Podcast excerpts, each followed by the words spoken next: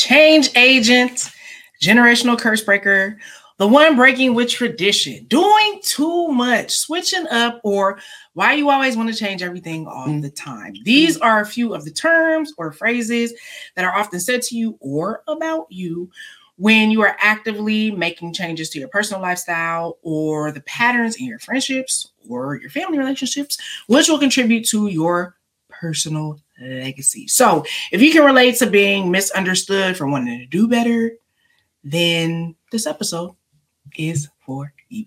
Hi, I'm Pam Williams, a mother. And I'm Jessica E. Williams, a daughter. And this is a mother and a daughter truthful chat where we discuss our 35 year multi layered relationship. We've been through so many ups and downs. Not only are we family, but we're business partners in the high stress world of event planning and production for short films.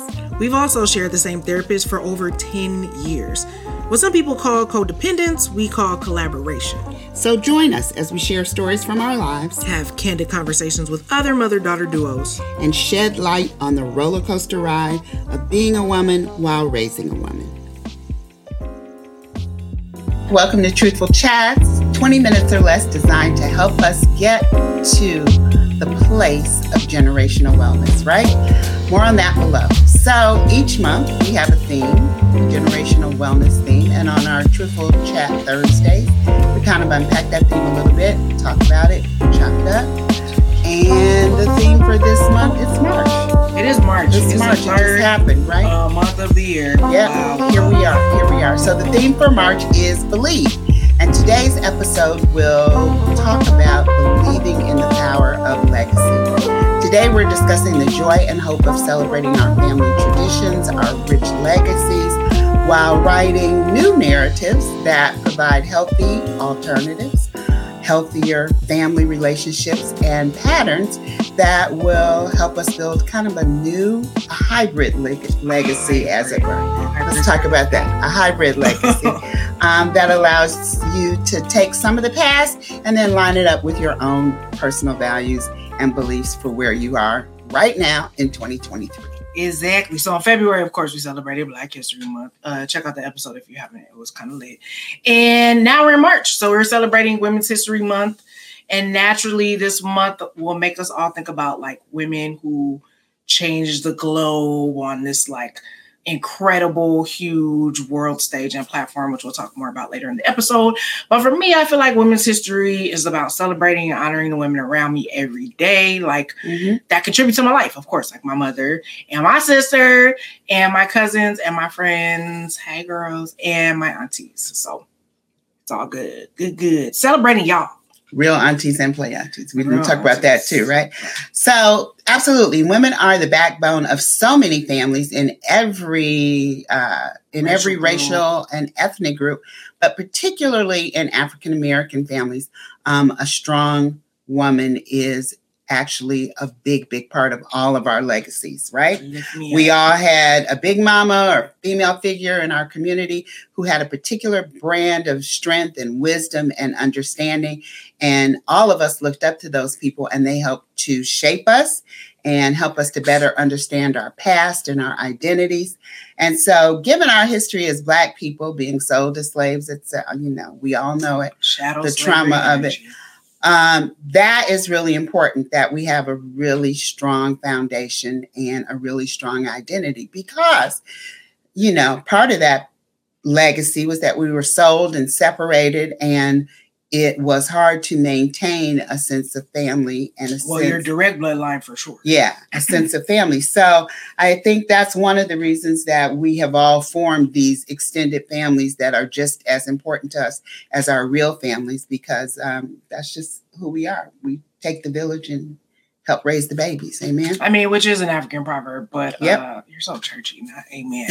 Um, so yeah, I like to think that those that history um, and us having to sort of like piecemeal and make our own families. Um, it's sort of like we create our own unique dynamic family structures, which are reflected in our our affections and our labels for each other. Like we were saying, play cousins, my play aunties, my play uncles, my play brothers and sisters. Like we just create our own families. So it reflects the idea. And a lot of times we're closer with those play people than sometimes yeah, our, than our actual family, yeah. which is true. Um, and you know, that just sort of reflects the idea that like your family can be of your choosing. And although we might not be necessarily related by blood, but we share the same heart or we align on the same values a lot of the times, which is cool. And I think we also have pride as Black people. Um, in terms of being a family through the black experience through what we call the culture right uh, which we celebrate in a variety of ways we do it in stories and songs and ceremonies and art and music and dance. And um, it's also the reason, one of the reasons I say we say like, yo, what up, fam? Like we all feel like we're one big connected family um in this whole sort of expression of what it means yeah. to be black, particularly in this country. And that's globally. I think African American our impact as a culture has definitely reached across the diaspora, which is cool. So, um, the culture which we reflect and sort of our creative expressions is often celebrated on the mainstream platforms. I think we all know what we mean by that. And that even though those feel like super new and super exciting to people who are outside of our community, for Black people, this just really like a direct connection to the artistic expressions of our ancestors and the people that came before us. So it's really a way that we, you know, honor people. I think of just off the cuff um, when Beyonce did B Day and I think she was doing Deja Vu, and I forgot what award ceremony it was, but she pretty much like had on the Josephine uh, Baker banana skirt and like really was, you know, paying homage to Josephine Baker's um, legacy and history. So it shows up if you're paying attention and you know the history uh, and the things that we're doing. And so these are just like a few examples mm-hmm. of um, the queen is always on the brain. That's weird. Of positive ways. Don't say that. They'll be talking about she got you. right. Beyonce is not a demon. Let's just one day we're gonna come over here and talk about the church's obsession with Beyonce. like we're really gonna talk about it. I'm kind of sick of it. Not personally. tonight. Not tonight though. But anyway, back on track. These are just a few examples of the positive ways that we honor our tradition and our ancestors and our family legacies.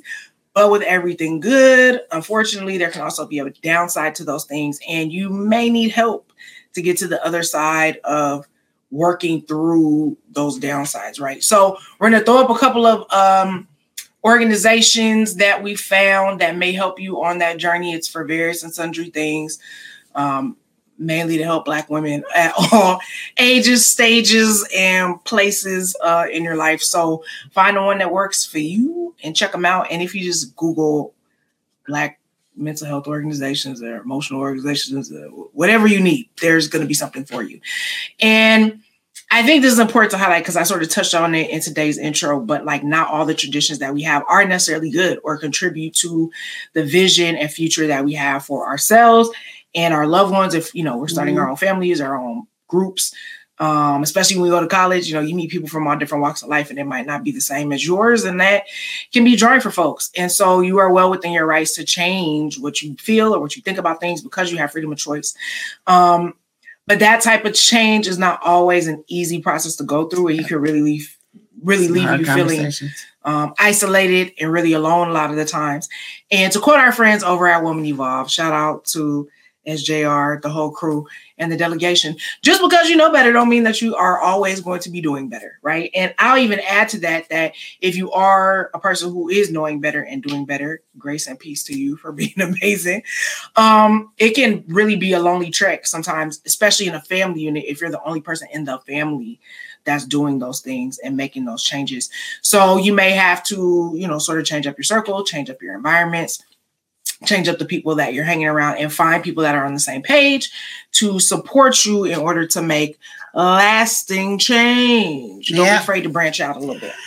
Yeah, and as we are honoring, you know, our ancestors and the legacy that we have, it's also necessary to look at the weaknesses um, that we see in our family and our communities and not be afraid to talk about um, that kind of stuff because we can use it to shore up our family relationships and create a better dynamic and to create that culture of generational wellness that we believe is so important. Impossible. Yeah. And it may require talking about stuff that nobody in your family has talked about in years. You may have to be the one to bring it up. I remember in my family, I was the first one that started saying, I love you all the time.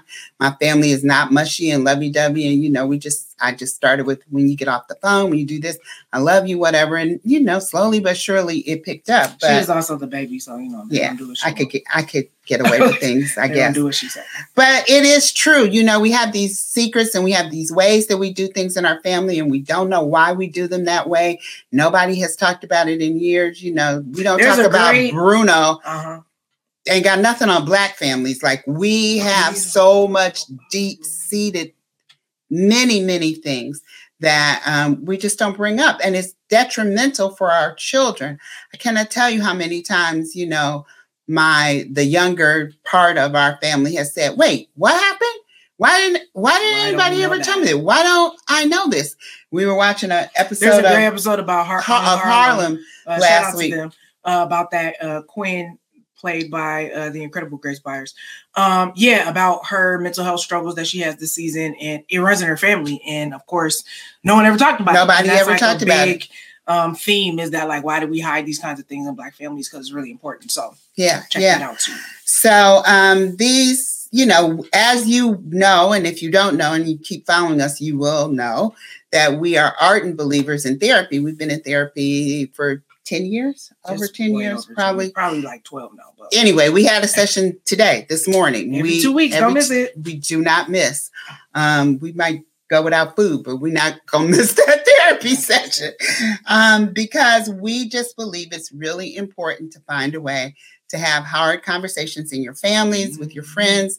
And if you can't have those conversations, you can't ever get healthy because there's always going to be something bubbling right under the surface you know, something if you stick a pin in, it's going to explode and you're not going to know why. So oh, you just really gatherings are awkward. Yeah, you just really have to make an effort to reach out to somebody if you need help because you will need help because sometimes navigating through these conversations when nobody in your family has ever had them before they don't believe in having them all of those things that can be rough water so that's why we are giving you some resources and we'll keep putting them up as we find them and letting you know where you can go to get help to get better because we all want to be better. To get better. BetterHelp is also a great resource. So yeah, better. We are shutting off uh, the resources, but if you got to go back and get them, they're also gonna be below the video. So don't trip. We got you. Um, and we really hope that this truthful chat, you know, has been really helpful and is giving you permission to think about the ways that you can honor your past legacy while you're creating a new one. And we don't believe that those things are mutually exclusive. We believe in the both. The both. Okay, both things can exist at the same time.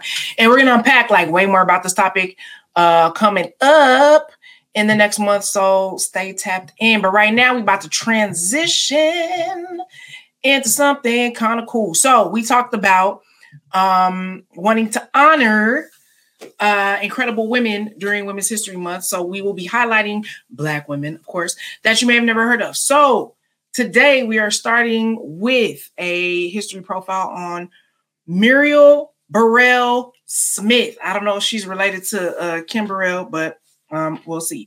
So she is a mezzo soprano, which means what, Pam? A combi- a half soprano and half contralto. So that means she can sing kind of in a lower range and then go all the way up to soprano. Well, you know, they got to have the the dramatics in opera. It just sounds like she can sing, sing to me. That's all I heard. Um, so she was born in Harlem, which is where I was born. Um, and she was born on February 23rd, which is Pam's birthday, but obviously the year is different. She was born in 1923.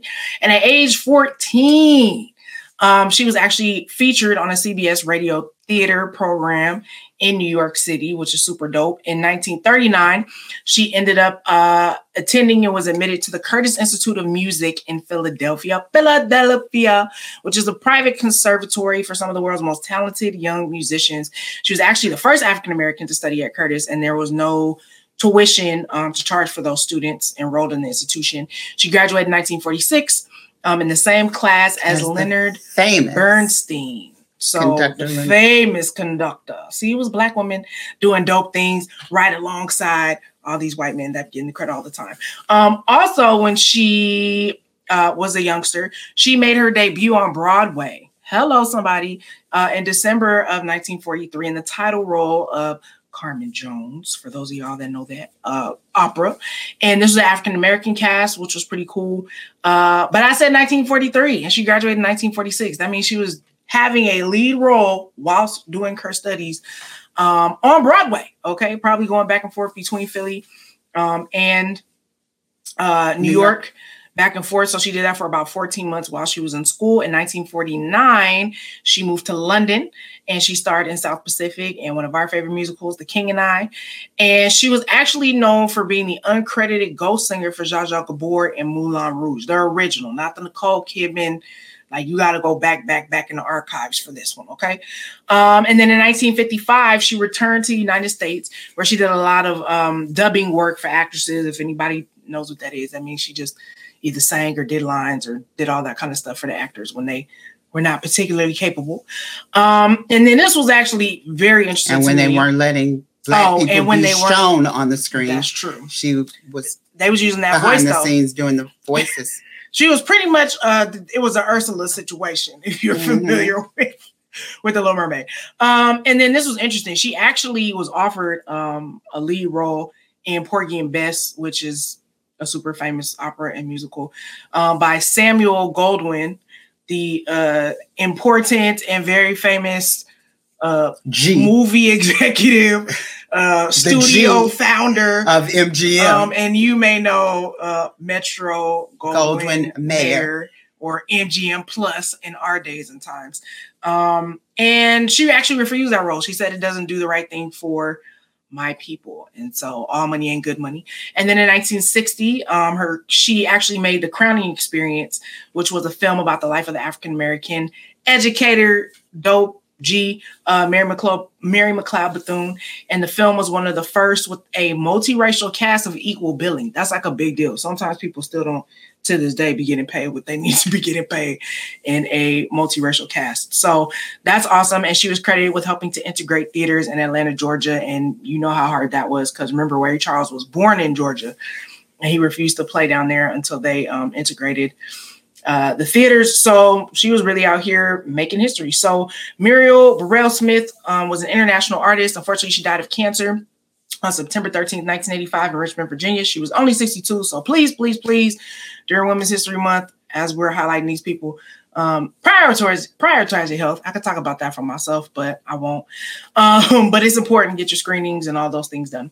Um, and if you want more information on Miss Muriel or any other incredible Black history makers, then please feel free to check out blackwallstreet.org or at Black Wall Street USA on Facebook, which is where we got all this information from.